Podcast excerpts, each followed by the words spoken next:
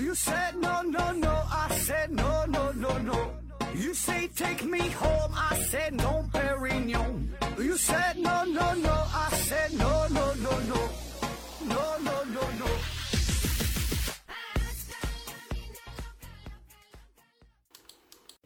拼命探索，不计后果。欢迎您收听思考盒子，本节目由喜马拉雅平台独家播出。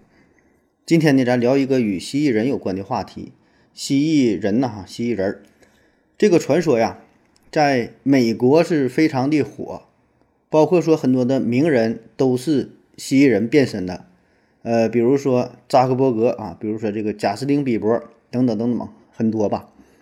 而且呢，咱们地球上真正的主人呢，并不是咱们人类啊，恰恰呢就是生活在地下的蜥蜴人，他们呢甚至是操控着光明会啊，共济会啊，就是整个世界的运行啊，都是蜥蜴人在背后所主导的。而这些蜥蜴人呢，就关于蜥蜴人的传说吧，这很多啊。那我在网上也是查到了一些资料，这资料写的呢也是比较乱哈，中间也不太一样哈，有一些出入。所以呢，我就重新整理了一下关于蜥蜴人这个内容吧，重新梳理了一下啊。当然确实有一些矛盾的地方，我也不知道谁对谁错哈，反正当然都抄来抄去的。最后呢，没有办法，我就自己胡编乱造了一下啊，为了把这个故事啊看起来呢更完整一些、完善一些啊。咱目的也不是追求真理啊，就是听个热闹，感觉好玩就行了呗。那咱们呢，先看几个关于蜥蜴人的目击事件。大约呢，在上世纪80年代的美国，主要呢是在南卡罗来纳州啊，在这个地方，这里边。这个地方呢有个沼泽哈，在沼泽附近，在这周围呢，经常就有人看到蜥蜴人这种半人半兽的形象，身高呢可以达到2米多，全身呢是浅绿色的，覆盖着鳞片，还带点斑点儿，眼睛呢是琥珀色的，手指是纤细，尖牙利齿，同时呢还有一条长长的大尾巴。那这个蜥蜴人呢还有心灵感应啊等等很多特异的功能啊。一般呢他们是吃人肉啊，吸人血，这样呢才能维持他们人类的外形，要不然就变成蜥蜴了。他们也是可以直立行走的啊，力气呢也很大，轻而易举的就能把这小汽车就给干翻，跑的呢也很快啊，据说时速啊可以达到65千米。那这里边有个比较典型的事件，在1988年6月，有一个叫做克里斯达维斯的小伙，他呢就是正在沼泽地旁边给自己的车呀准备换车胎，就蹲在地上，刚想用千斤顶把这个车给顶起来，正要换车胎呢，忽然呢听到身后呢有响动，回头一看啊，吓了一大跳，这目瞪口呆。在他不远的地方有一只怪物正朝他走过来。那为啥说叫怪物？这个长得呀太奇怪了，就是人和蜥蜴的混合体啊，身材高大，是极其健壮，全身呢绿色的皮肤非常粗糙，眼睛呢冒着红色的光芒。那看到这种情况，他赶紧就钻进车里，就想跑呗。钻进车，刚拉上车门，这蜥蜴人很快哈，离他本来是20多米，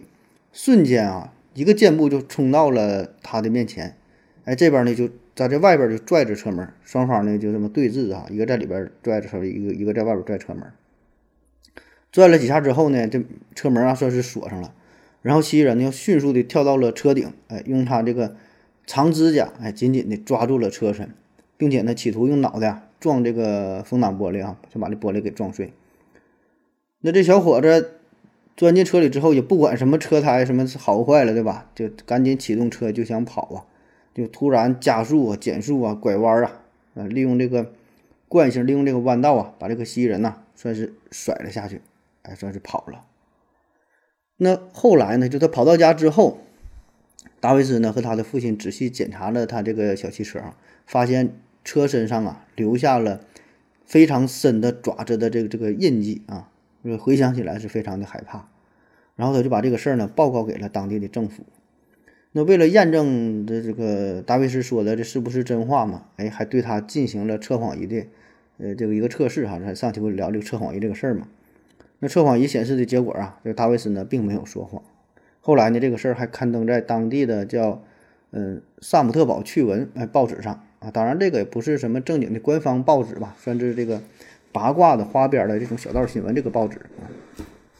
反正这个事儿这一上了报吧就传开了，而且呢这个并不是个案呐，那相似的事件发生了不少，有很多人都在沼泽地旁边目睹过蜥蜴人。那据不完全报道不完全统计，说起码有12个人亲眼都看到过恐怖的蜥蜴人。比如后来在加利福尼亚州也有人报道过这个蜥蜴人的目击事件。那当时呢警方也是迅速地跑到了现场进行勘探，对周围地区一看，还真是发现了一些非常诡异的脚印，长度呢这个脚印长度大约在35到45厘米左右，十分清晰地就印在了非常坚硬的沙地上。这沙子地不是咱说那种沙滩上非常软，它是那种比较硬的那种沙地啊。所以呢推测呀，这个怪物的体重应该是比较重，因为正常的踩上去可能不会留下这么深的脚印。那这脚印是啥呢也没研究太明白啊。后来有生物学家来了一看，这个好像不是咱们已知的某种动物啊，而且呢很明显这是直立行走的啊，有点像人，但是呢跟人还不一样。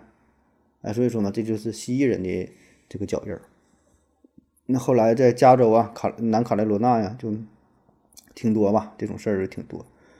所以这个报道一个接连着一个就引起了当地市民的震惊啊和恐慌。然后南卡莱罗纳州有个叫 WCOS 的无线电台还愿意说出$1,000,000作为悬赏，看看谁能生擒一只蜥蜴人啊！当然到现在谁也没得到这$1,000,000了。那这几段故事啊说完之后，听友们可能就会问了啊，这玩意儿说的这么神奇这么热闹，那这事儿它是真的吗？是吧？听起来有点悬呢，有点像这个都市传说的感觉啊。咱声明一下啊，这事儿呢真假不重要啊，咱就听个热闹嘛，咱们说好了嘛，就当个故事听啊。这个反正网上的资料嘛，咱也没办法去现场去调查一下啊。那这个蜥蜴人是怎么来的？咱先假装他，咱就当他有啊。那么说他这个是怎么来的呢？这事儿啊就得从6500万年前说起啊，6500万年前。哎，如果你经常听这些与科学有关的故事，就会知道6500万年前这个时间点非常敏感啊。因为啥呢？6500万年前地球上发生了一件大事儿，恐龙灭绝了啊。怎么灭绝的？哎，就是说6500万年前嘛，有一颗小行星啊撞击了地球，撞到地球之后，然后这个地球上边的这个霸主啊恐龙直接导致了它的灭绝。现在还有调查嘛，说就撞在了墨西哥尤卡坦半岛之上啊，威力非常巨大啊，相当多少个什么这个什么 TNT 当量的啊。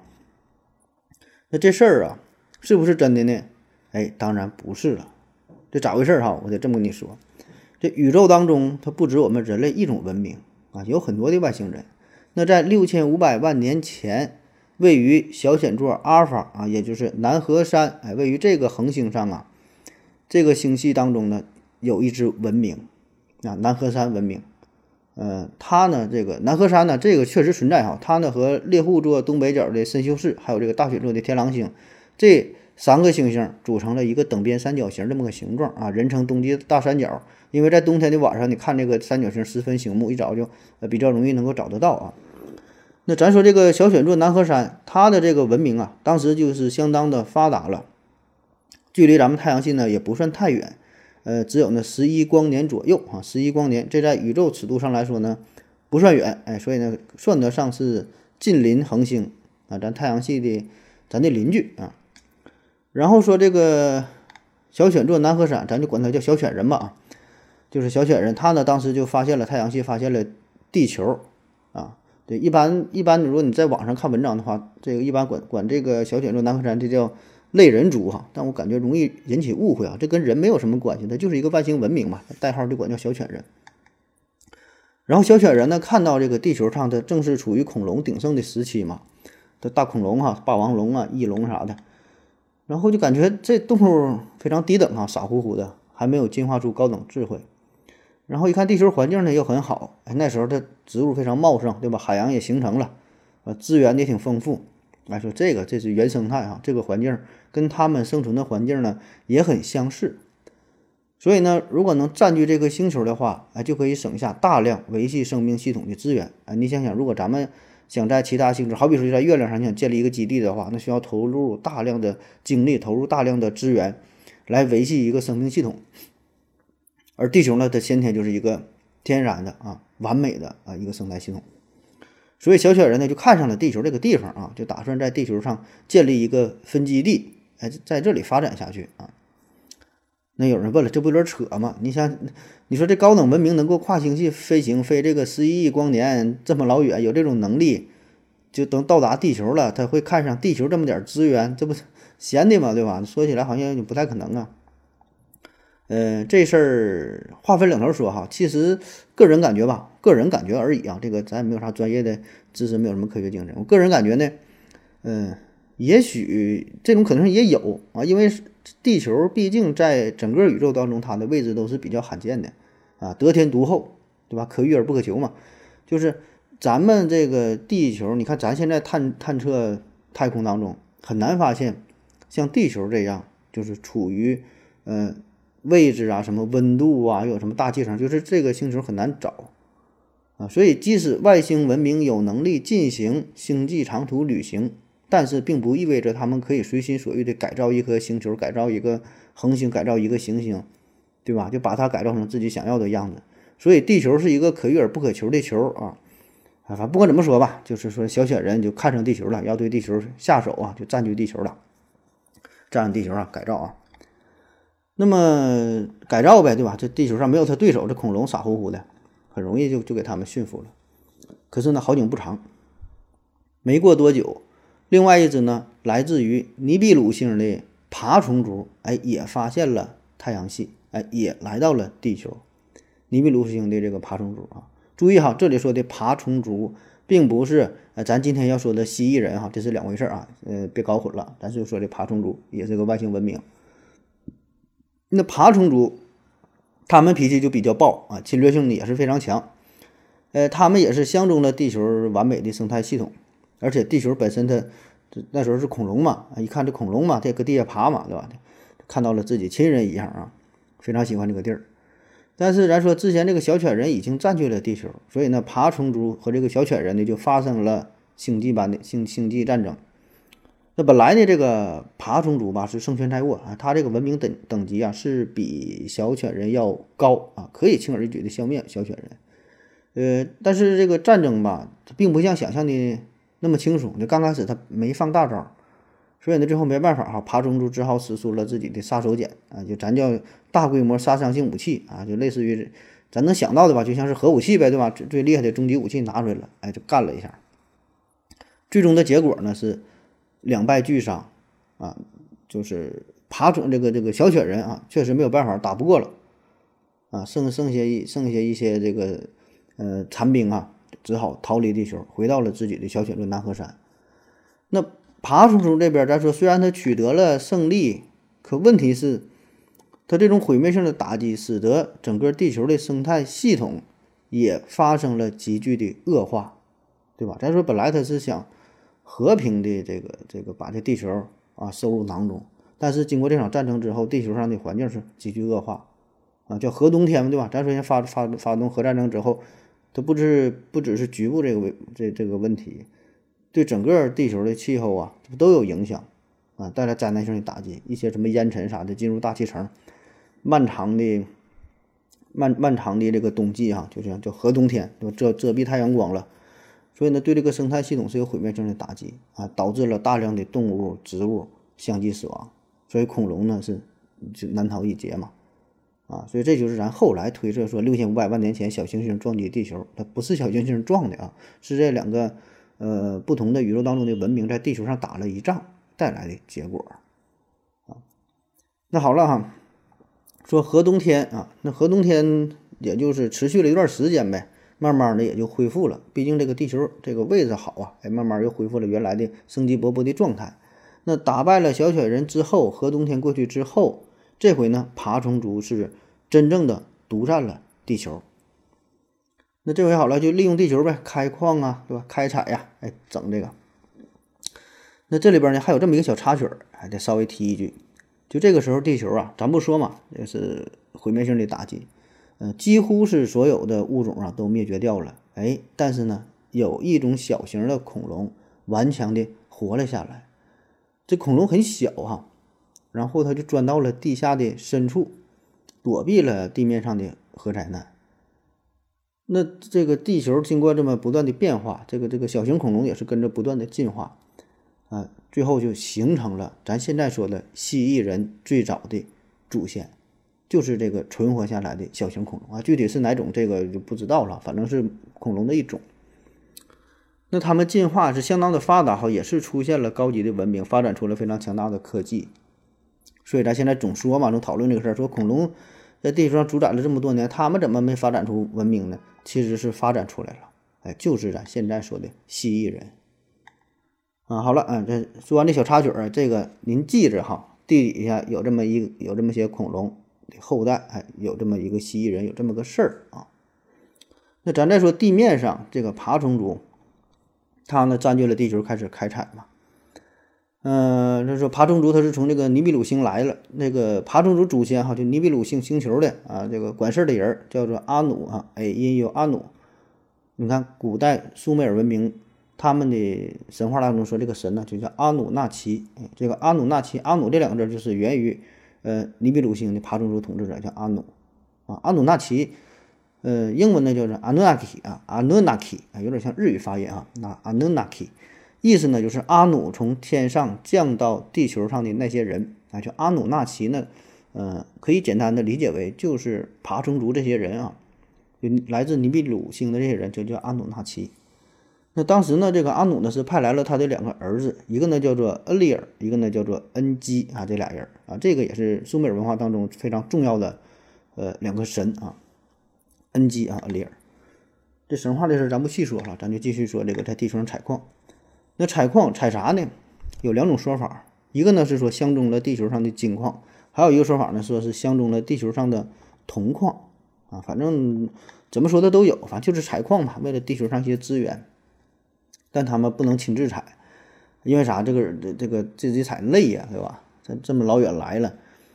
当时呢，阿努纳奇来到地球之后。也带来了外星人的奴隶啊，叫做 Ligigi 啊 ，Ligigi 就 L-G-I-G-I Ligigi 啊，这是阿努纳奇人一个发音啊，一般人发不来这个音啊，我特意学的。这个 Ligigi 他的工作呀是非常繁重，你想想采矿这事儿，他一定是非常累，对吧？所以慢慢的，这个 Ligigi 的人呢，就不爱干了啊，就掀竿而起，发生了叛乱。他们觉得自己就很有力气嘛，身体很强壮，可以打败阿努纳奇，就是他们的奴隶主呗。结果呢，很悲惨啊，利吉吉被完全消灭掉了，没了啊。那结果咋样呢？就是阿努纳奇他们没有劳动力了，没人采矿，怎么办呢？哈，没人干活。这个恩基啊，就是这个统治者这个儿子嘛，恩基，地球上主管呗。他呢，就是通过基因改造工程。创造出了一个新的物种作为他们奴隶。那这个物种呢，身体呢也还可以啊，挺有耐力，也有一些智慧，能够帮助他们完成这些繁重的工作。然后对阿努纳奇呢也是保持着高度的顺从，不敢造反。那么这种奴隶就是介于地球原始人和阿努纳奇之间的基因混合体，就是他对这个原始人进行的改造。啊，也就相当于咱们现在说的，就是以前这个智人呐，就咱祖先嘛，说这个智人，哎，差不多呢就跟这个水平一样，哎，那么这些人呢，就是帮助着阿努纳奇进行挖矿，啊，所以有一个说法说，这个也是人类的起源，就是阿努纳奇他整的，所以这个苏美尔文明嘛，就认为阿努纳奇是他们的神，是他们创造了人类，哎，这么一个事儿。稍微总结一下哈，现在地球上地面是阿努纳奇统治着，然后出现了早期原始的智人帮着采矿，地下呢，哎，咱说是生存着蜥蜴人哈，就是那个小型恐龙进化而来的啊。那其实这个时候蜥蜴人也已经发现了，也知道地面上有人在采着矿，但是他们知道自己也打不过阿努纳奇啊，所以呢没有办法，不敢轻易露面啊，就维持着一个相对比较和平的状态。那又过了150万年，地球上呢又来了一支文明，这是谁呢？文明等级相当高的 B95 星人哈 ，B95 他们也来到地球。这 B95 呢也叫金牛座阿尔法，距离地球呢65光年。哎，他们是相当发达了哈。那为啥相当发达还会看上地球呢？有啥吸引他的呢？因为这个 B95 星人呐，他们在进化的过程当中呢遇到了一些小麻烦，就是想要寻找一个合适的基因片段，这样呢能对自身的进化呀加以改造。也就是说，咱知道咱这进化是靠这个基因自己的变化，再加上大自然的选择，对吧？所以呢，单纯靠自然发生的这种进化，很难达到他们想要的那种结果。所以怎么办哈？就需要从其他文明、其他物种身上找到合适的 DNA 片段，再植入到自己体内来进行合成。所以呢，找来找去，发现了地球上的类人猿。一看呢，这个也是碳基生命，他们身上的一些 DNA 位点呐，非常适合他们的目标基因，所以呢就来到地球，想要获取类人猿以及地球上其他各个物种的基因样本，为了自己可以更好的进化，达到更高的文明等级。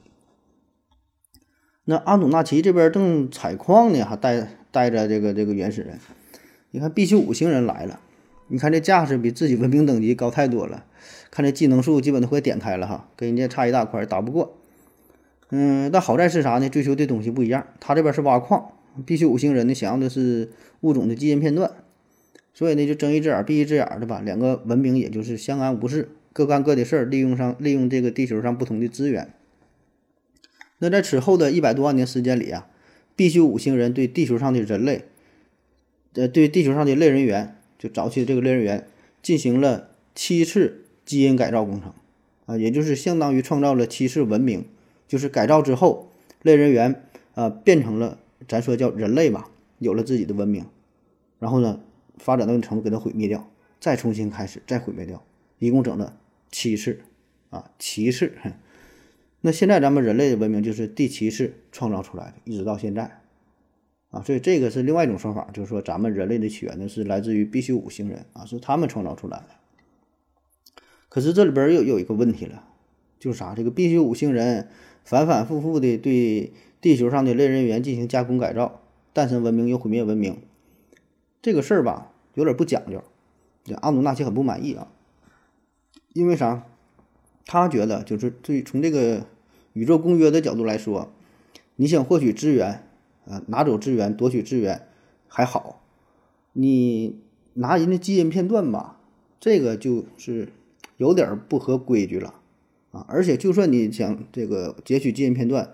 你取完样本你马上就走呗，你反复对另一个物种进行实验，让它诞生文明，再将这个文明毁灭，而且反复整了7回，对吧？你这就有点违背宇宙公约，就干扰了一个文明正常的一个进程。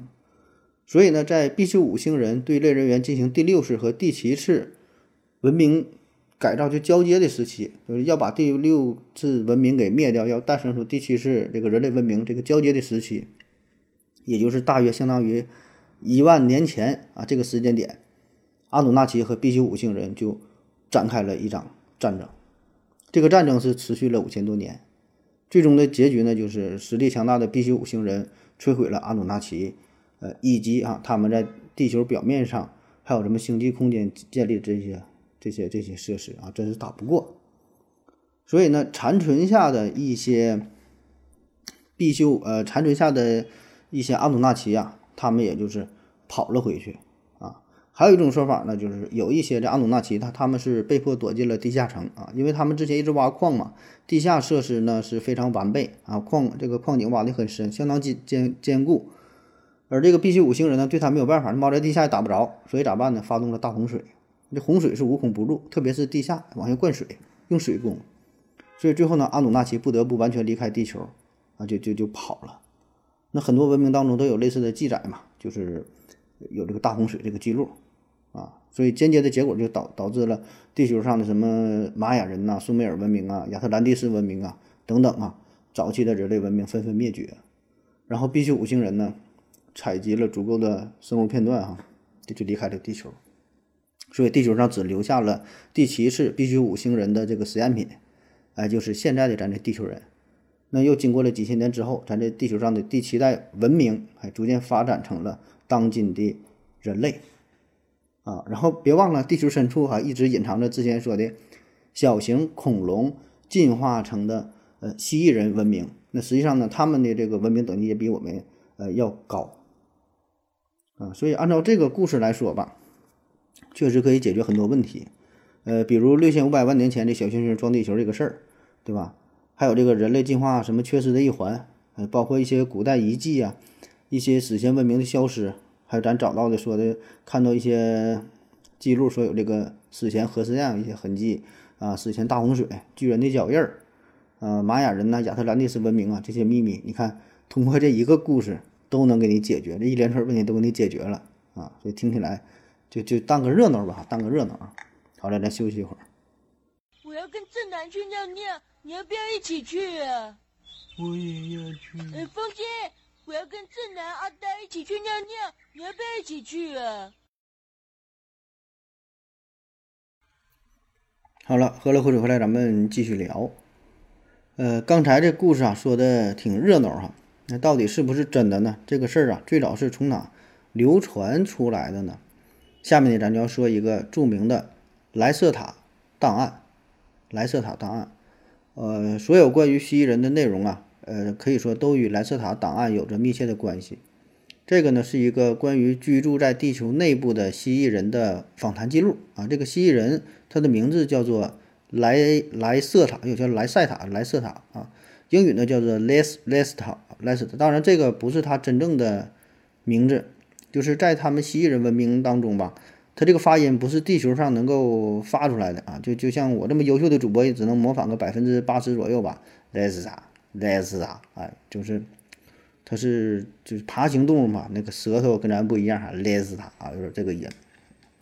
那说这个莱斯塔呢，是无意中接触到了一个地球人，代号呢叫做 EF。这个地球人 EF 呢，就把这个蜥蜴人介绍给了自己的好朋友克里斯费勒。然后呢，克里斯菲勒呢就对这个蜥蜴人进行了2次访谈，分别是在1999年12月16号和2000年4月27号进行访谈之后，就把这个访谈的记录这个内容整理成了莱瑟塔档案，后来发布在网上就流传了起来啊。然后慢慢的这个关于蜥蜴人的传说就越来越多啊。这个档案内容挺长，在网上应该也能找得到吧，我就不念给大伙听了。我只截取一小段哈。开篇第一句说：“我保证以下的内容绝对真实，并非虚构啊。”这是我在1999年12月16号采访了一位非人类爬行动物的第一部分。这是这个雌性生命体，在几个月前已经联系了我的好朋友。当他向我讲述和那个女蜥蜴人第一次接触时，我以为那只是个梦或是虚构的故事。直到在我朋友的安排下，我和女蜥蜴人在瑞典南部一个既偏僻又温暖的房间里见面了，她向我讲述和展示了许多令人难以置信的事情，才彻底改变了我的看法。比如在不接触物体的情况下，使我的铅笔在桌面上移动和跳舞，以及另一个苹果在她手掌上空的40公分处漂浮。我绝对相信这些能力并不是魔术或任何把戏啊！我不指望你能相信我说的，但我希望能够有更多的人看到这份答案啊！如何，挺神奇这个事儿啊！那基本这个内容就我刚才聊那些故事吧，当然他说的没有这么热闹啊，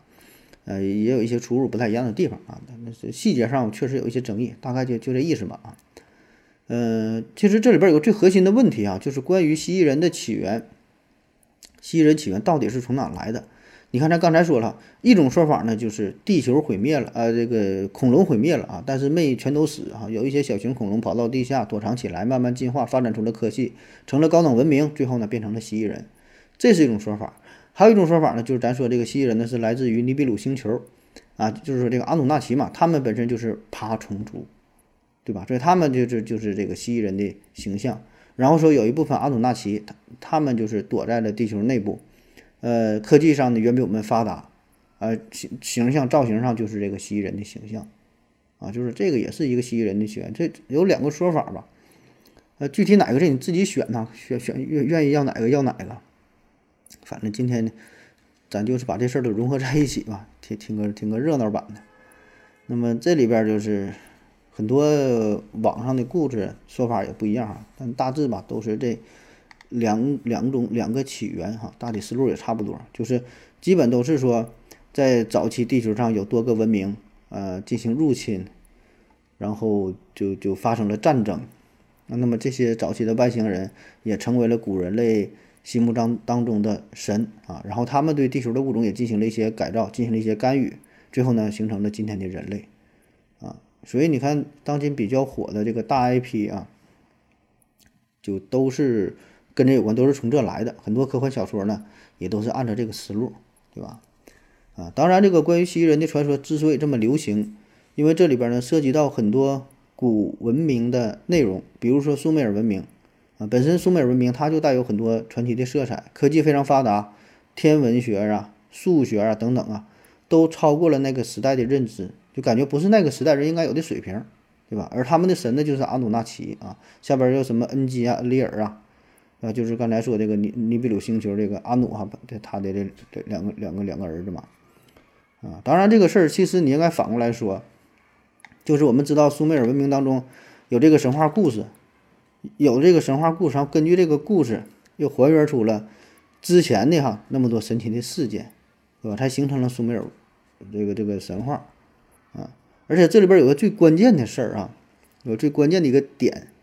就啥呢？这个故事当中，那刚才讲这个故事涉及到3个文明嘛，第一个来的是小犬座南河山，第二个呢是这个尼比鲁星的爬虫族，第3个呢是这个必须五文明。那这里边小犬座南河山和这个必须五，这个是真实存在的，就是现在天文学通过观测可以发现这个星系这些恒星，有没有文明不知道哈，但是说这星星确实有，在天上就在那里。但是这个尼比鲁星，这就是非常传奇了，它没有，它现在它没有，就尼比鲁星它本身就是苏美尔神话当中的神哈，它这个苏美尔语是啥意思呢？翻译过来呢，直译过来叫渡船呐，开这小船给你拉过去啊，尼比鲁这个意思，拉到河的对岸。那尼比鲁星呢，其实它是一个假想的行星，这是一个行星也绕着太阳转哈，但是它是假想的，起码呢，在现代的天文学当中还没有发现这样一颗行星的存在啊。这事儿其实还闹出个笑话，在2012年的时候 ，NASA 还爆料说发现了尼比鲁星，很快呢就向外界澄清说的这是一个错误，并没有发现啊，说是这个有人搞恶作剧如何的。啊，当然，这还有另一种阴谋论的说法，说 NASA 呢是真的发现了尼比鲁星，啊，但是这个事儿吧，涉及的问题比较多，所以呢，马上又否认了，哎，不敢承认，啊，这事儿真假这就不知道了，阴谋论太多。那说这个尼比鲁星它是怎么来的哈，怎么发现的，怎么出来的？上世纪70年代左右，考古学家呢是发掘了6000年前的苏美尔文明的遗迹，那当时呢发现了一个泥板，泥板上面呢画了一张星图。这星图啊，就像太阳系，对吧？咱们学地理学这个，看这个图嘛，太阳中间太阳，外边水金地火木土天海冥，就往外画。他这个星图呢，画了12个主要的天体，除了古代人能够观测到的日月水金火木土啊，加上地球，是吧？正常这个是能观测到的，对吧？这个星图很神奇，上边还画了人类。当时不可能凭肉眼看到的天王星、海王星、冥王星，那这个还不够12个，那9大行星嘛，那这个冥王星开出来，咱姑且也算哈，9大行星加上日、月这几个11个，还少一个，哎，就除了这个之外，它外边冥王星外边还有一个天体，这个就是传说中的尼比鲁星。然后推测呢，就根据他这个记录说的，尼比鲁星的它的轨道呢是一个椭圆形，非常非常椭啊，长轴的最远端比冥王星到太阳的距离还要远的很多，短轴啊就在它接近太阳的时候，最近的时候能够到达地球附近，紧挨着地球了，所以这就是神奇的地方哈。那么它的公转周期呢是3600年，3600年绕这个太阳转一圈。因为这时间就比较长了，那咱地球公转的周期是1年，对吧？转一圈叫1年。那太阳系的其他行星，短的像水星80多天，长的海王星160多年，冥王星啊这已经被开除啊，咱也算它吧，公转周期是248年，尼比鲁星呢是3600年，所以这就太特殊了，对吧？3600年转这么一圈，靠近一次地球啊。当然以现代的天文学的角度来看嘛，这个轨道就按它的这个数据来看。有点违背星际间的什么引力定律啊，什么什么万有引力定律啥，就这方面啊，好像是不太可能啊。当然这事儿不重要啊，要不然说是传奇，说是神话呢，对吧？这个也许什么有外星力量啥，这咱不懂啊，就当它有吧。反正苏美尔人认为呢，有这么一个尼比鲁星啊，在几千年前就有这样的记载，而且呢，他们还意识到了说火星和木星之间有这一些碎片嘛啊，它现在叫这个小行星带啊，火木之间。而这个小行星带你也是看不到的，就是用肉眼是看不到的，那么小怎么能看得到呢？哎，但是呢，古文明啊，包括这个玛雅人，他们的历法当中就非常准确，就记录了这些事儿啊，所以非常神奇，就是谁告诉他们的呢？啊，比如说这个玛雅人，他们的这套历法非常精准，可以观测很多的这个天文现象啥的啊，所以呢就引发出了一些传说嘛，包括之前的2012年说世界末日嘛，就是因为这个尼比鲁星在2012年要再次临近地球，会给地球呢带来一些灾难啊。反正就是很多预言都和这事儿有关，就跟这个苏美尔文化呀、玛雅人的预言呐、啊，还有这个尼比鲁星啊，对吧？阿努纳奇啊，跟这个它都能是扯上关系。那扯有点远了，咱继续说回这个蜥蜴人本身啊，在这个莱斯塔这个答案当中哈、啊，提到了这个阿努纳奇嘛，说来地球上挖矿啊，有的说是挖金矿，有的说是挖铜矿。那这个事儿吧，其实也是有点稍微容易让人引起一些质疑啊，因为咱现代人咱知道了，这两种资源就无论金和铜，对于现代人，对于现代的这个发达社会来说，确实很重要啊，是两个很重要的。金属对吧？在科技领域有很多的应用。那想必呢，在当时他们也是看中了这个金和铜吧，对吧？这个金属。可问题是呢，无论是金和银这两种元素在地球上的分布呢，并不算多，它比例很小啊。那在整个宇宙当中，在有一些星球上边，金和铜的分布远远要比地球高的很多，所以呢，对于一个高等文明来说，似乎没有必要千里迢迢的跨越星际旅行来地球上开采这两种元素，更谈不上什么要为了争夺金属资源，两个高等文明在地球上大打出手，甚至发生核战争，感觉有点不可思议啊！因为啥呢？以咱目前这个地球人的观测水平，就已经发现了，在太空当中有一些特殊的小行星、特殊的小天体。这个上面金属非常多，金、银、铂、铁、铜等等金属元素占比非常高。比如说太阳系内哈就有一颗叫做灵神星的小行星，灵神星就位于火星和木星之间的小行星带。这个灵神星直径呢只有200千米啊，听着不太大啊，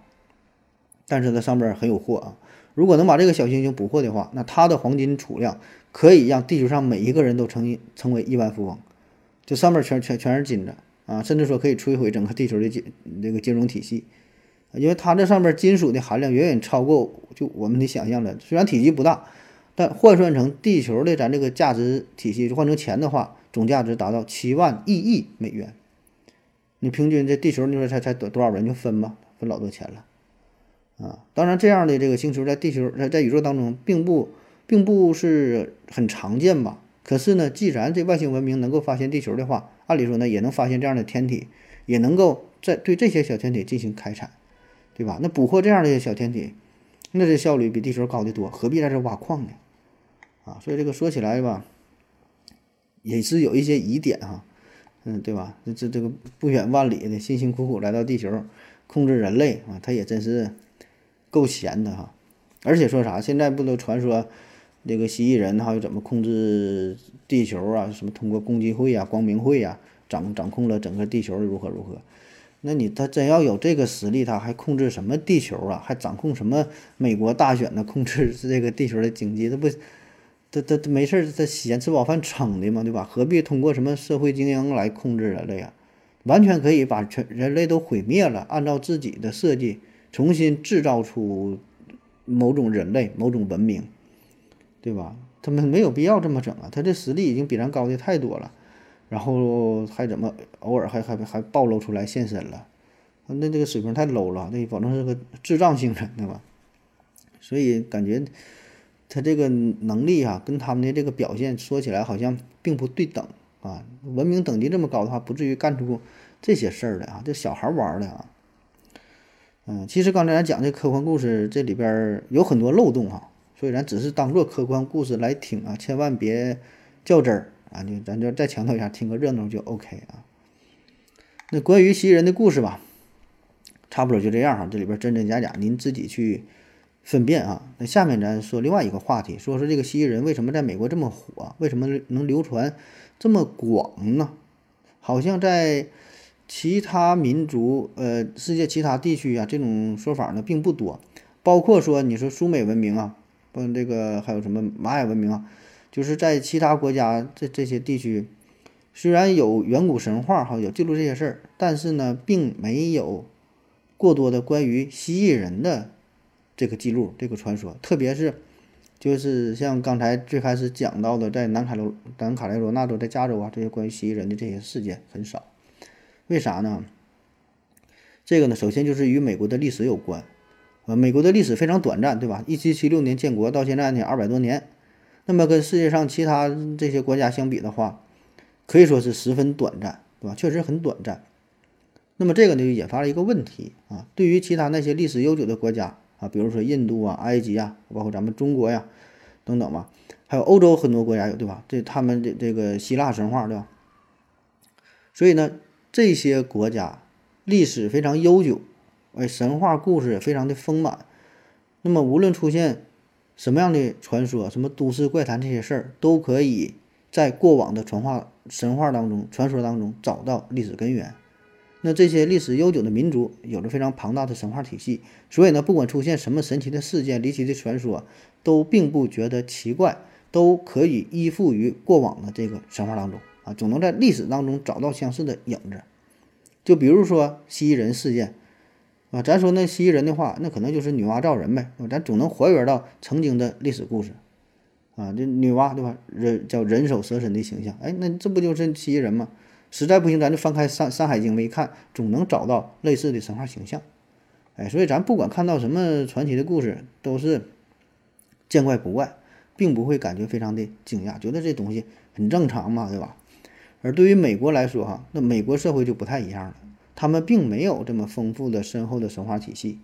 那如果非要找的话，只能是这个拉丁美洲的印第安神话，或者今天提到的这个苏美尔文明，还有什么玛雅文明、亚特兰蒂斯文明之类的，对吧？但是呢，这些呢似乎与美国的文化离得还是比较远，因为这现今的美国，它的这个文化它并不是完全来自于上述这些文明体系啊。所以呢，为什么你看美国的社会风潮当中经常充斥着一些 UFO 啊、外星人这个事件，对吧？特别上世纪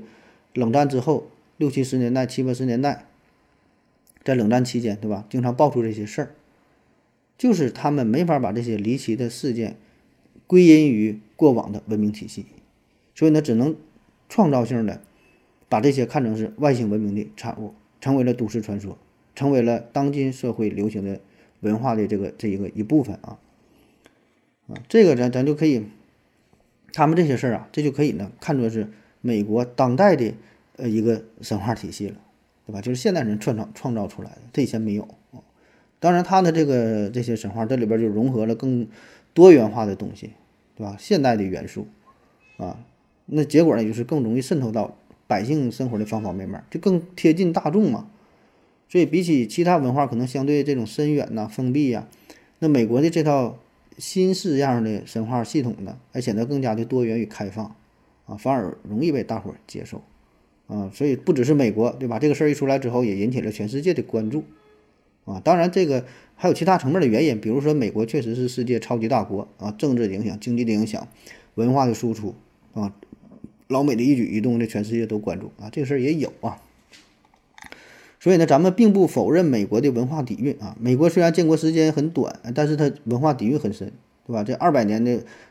文化的这个沉淀啊，确实很牛逼，对吧？文化教育层面，人家的世界很多一流的大学，对吧？排名很多排名第一的，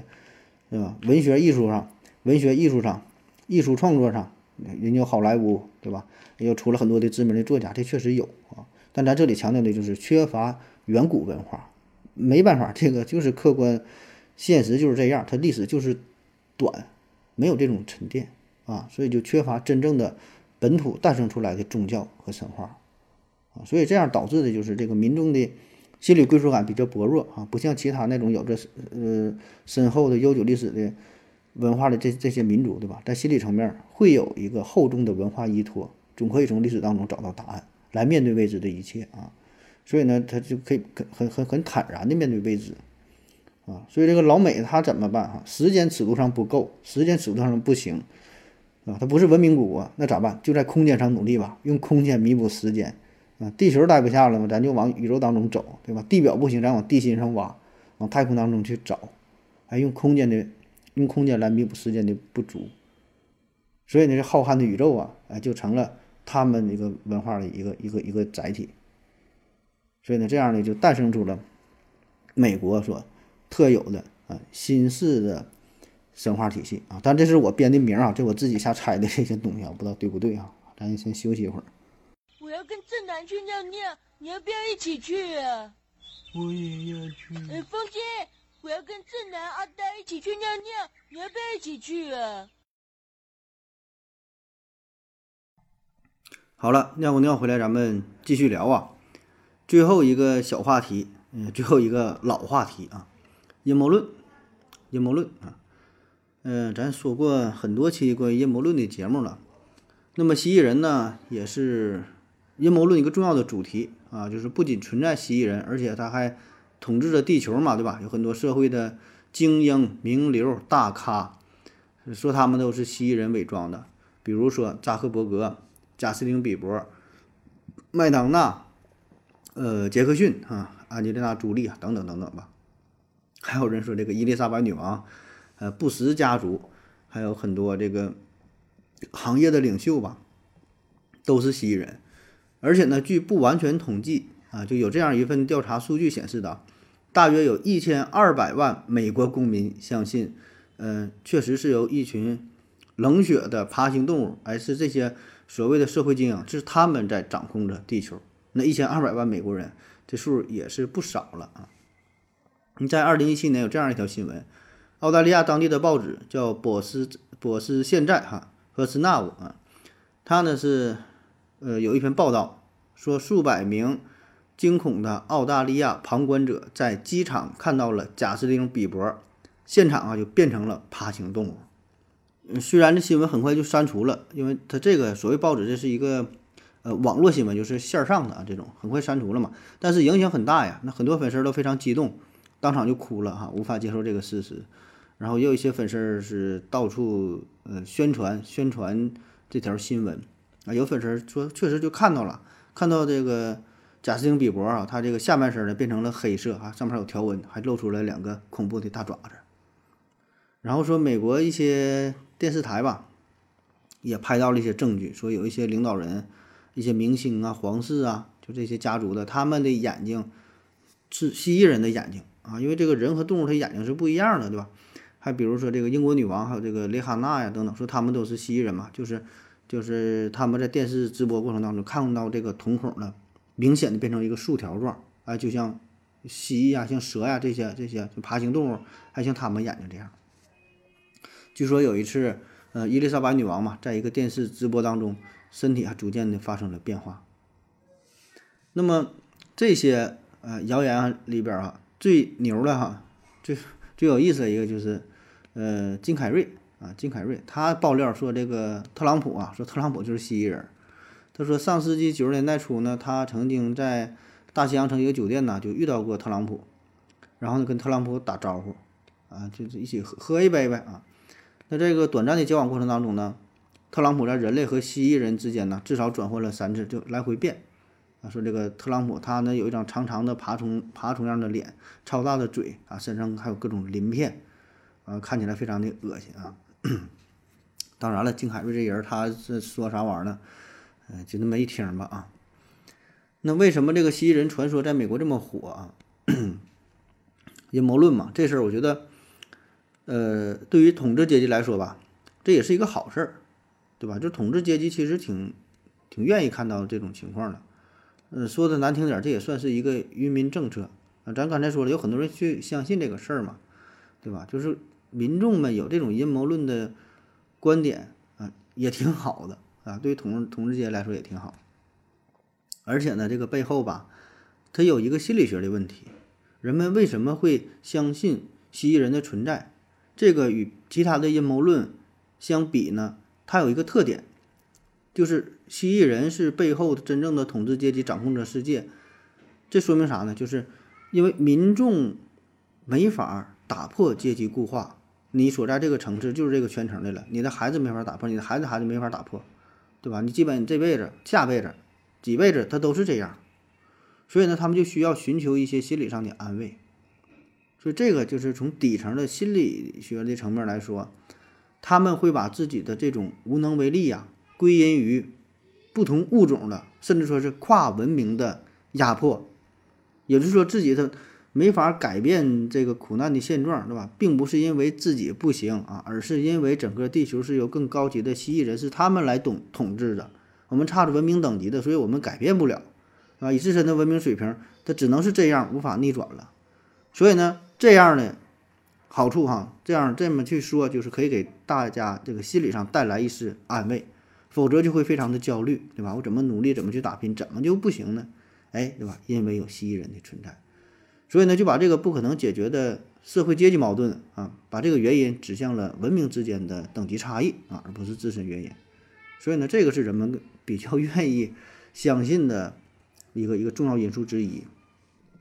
当然，这里边还有一些隐喻哈。所谓的隐喻嘛，就是对统治阶级表达了一种不满啊。其实大伙儿也都知道，说这个蜥蜴人这事儿可能就是一个开玩笑嘛，但是呢，愿意这么去说。就是把这些统治者呀比喻成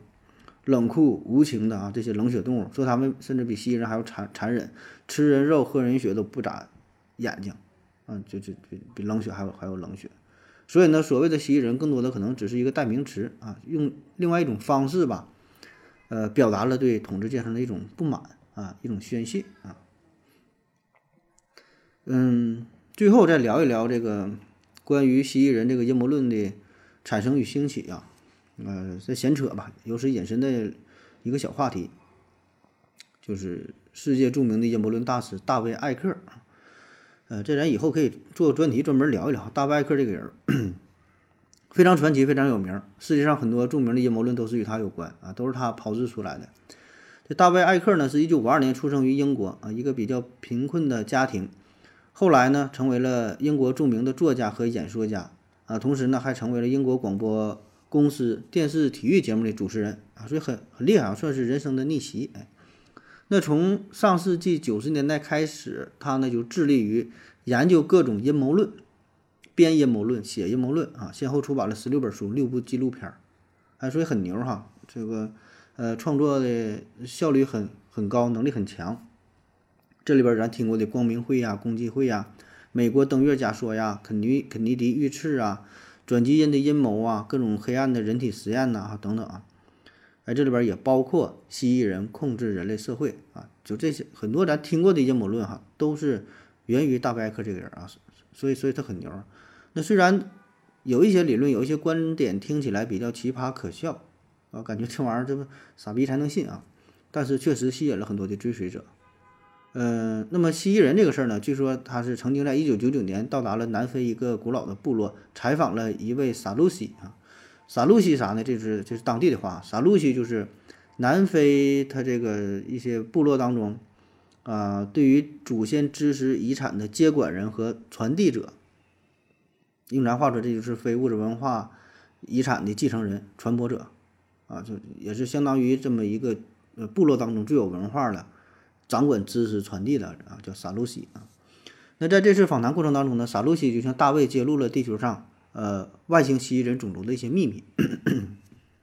那因为揭秘事件嘛，据说后来这位萨鲁西，还一直被各国间谍呀秘密的监视，那甚至有人还要暗杀啊，因为他掌握了很多人类的终极秘密嘛，对吧？所以你就暗杀他啊。当然这就传言哈，你就随便一听了。那么这段他在南非约翰内斯堡与萨鲁西进行长达6个多小时的访谈啊，被称为地球史上最震撼的访谈录啊，因为这里边揭示了人类核心的秘密嘛，核心的思想就是咱之前讲的那些事儿，说这个外星，这个地外文明爬虫族啊，远古时代来到地球，然后苏美尔人呢把它称为阿努纳奇啊，伊斯兰世界呢把它称作为镇尼啊，玛雅人呢把它称作为羽蛇神啊，非洲人呢管它叫做奇塔胡瑞啊，印度人呢管它叫做阿普陀啊，反正就是各个民族当中的一个神啊，实际上呢称呼不一样，但是说的都是这么一个事儿啊，都是这个爬虫族。所以你看放眼全世界，远古时代就各个独立的人类文明呢会有一个共同的神，一个共同的祖先，哎，形象呢也差不多，都是一个爬虫的形象，身上呢还布满了鳞片，对吧？外貌上还可能差不多，就是虽然称呼不一样，哎，但是形象上保持高度的一致，而且很多历史事件、远古的一些战争、关于大洪水的描述，你看都有很多高度的这种相似性，啊，所以你看这个事儿，哎，说起来就很真实嘛，对吧？人不是凭空想象的哈，人家可是在南非远古的部落当中获取的这些信息啊，所以这就连起来了。然后呢，大卫·艾克呢就把这些事儿不断的加工整理，啊，他就说嘛，这蜥蜴人通过金钱、权力等等啊，控制着全世界啊，许多政策呀、阴谋啊，都和他们有关。后来呢，又融入了一些，比如说第一次、第二次世界大战啊发动的战争、种族歧视、人类灭绝计划啊、黑暗人体实验啊，甚至说全球变暖、911恐怖袭击，这一切都是蜥蜴人制造出来的。他就是通过种种手段，来想征服全人类啊，所以这个就是蜥蜴人哈，关于蜥蜴人的一些阴谋论的故事。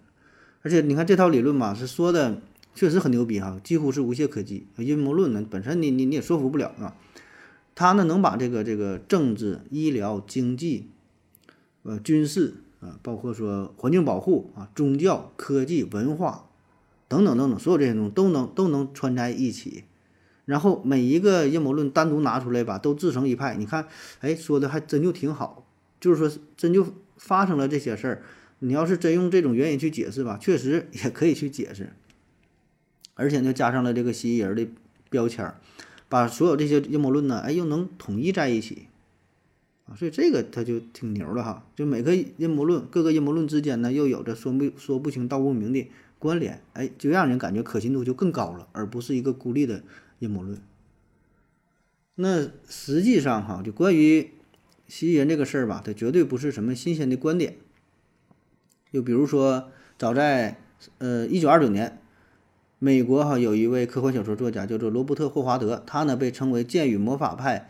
这个奇幻文学的创始人啊，很有名，写科幻小说了。他有一部小说叫做《王国阴影》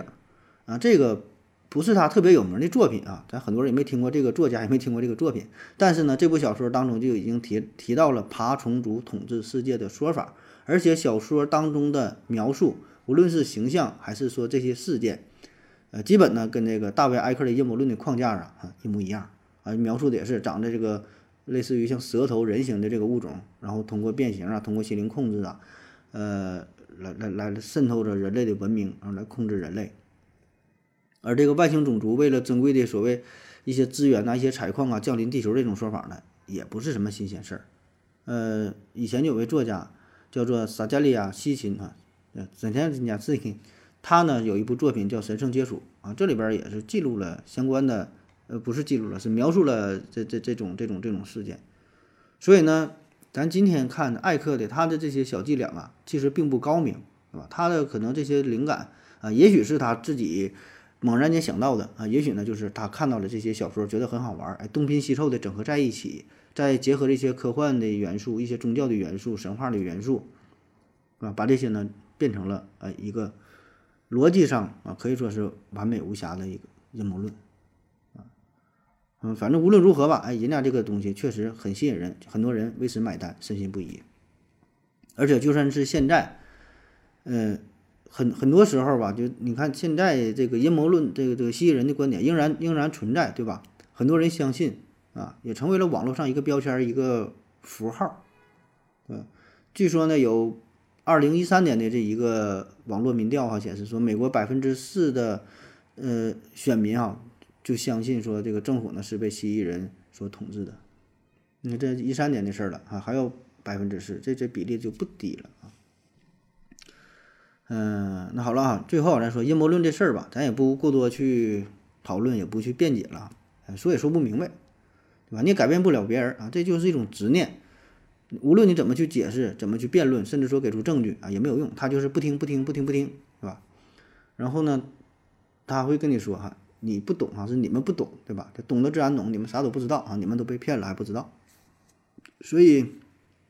这事儿就是每个人对于世界的认知吧，并不是认知本身，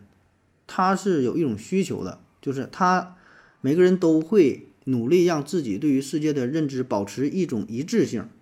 尽量避免冲突的出现。也就是说呢，就他们希望整个世界的运行是依照自己的信仰、理念、态度、经验、预期来行动的。所以呢，即使这个现实与他们自身的预期是不一致的时候，他们并不会改变最初的想法，更多的时候是喜欢找一些别人看起来比较奇葩的理论来弥补这种冲突啊，这种不一致。所以呢，你真的很难去让别人打心眼里去改变他的固有观念，对吧？所以呢，我们都在追求这种一致，追求这种平衡。我们不希望自己，眼前的这面对的这个现实啊，是跟自己内心是充满冲突的。这样我们会显得无所适从、无能为力。所以呢，我们总要，给自己一个理由、一个解释，对吧？哪怕是说这个理由看起来是很假的。所以这个阴谋论永远会有市场啊，因为确实以科学的这种能力，它没法解释世界上所有的事情，很多它是力所不能及的啊，很多它是解释不了的，它是解决不了的啊，所以阴谋论必然会存在，对吧？特别是现在这个社会，你说这信息多多，叫信息大爆炸，会产生出很多模糊性的、矛盾性的、不确定性的内容，很多事儿我们也许永远都无法知道真相。啊，所以呢，不管是所谓的思想僵化的人、固执的人、保守的人，还是说自以为思想很开放的、具有强烈的辩证思维能力的、有科学精神的人，对吧？都没有用，对吧？总会感觉到生活的种种无奈，是吧？社会的各种未知，是吧？宇宙的各种神秘，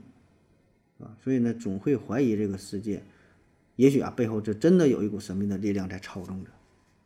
好了啊，今天节目就是这样，感谢您各位的收听，谢谢大家，再见。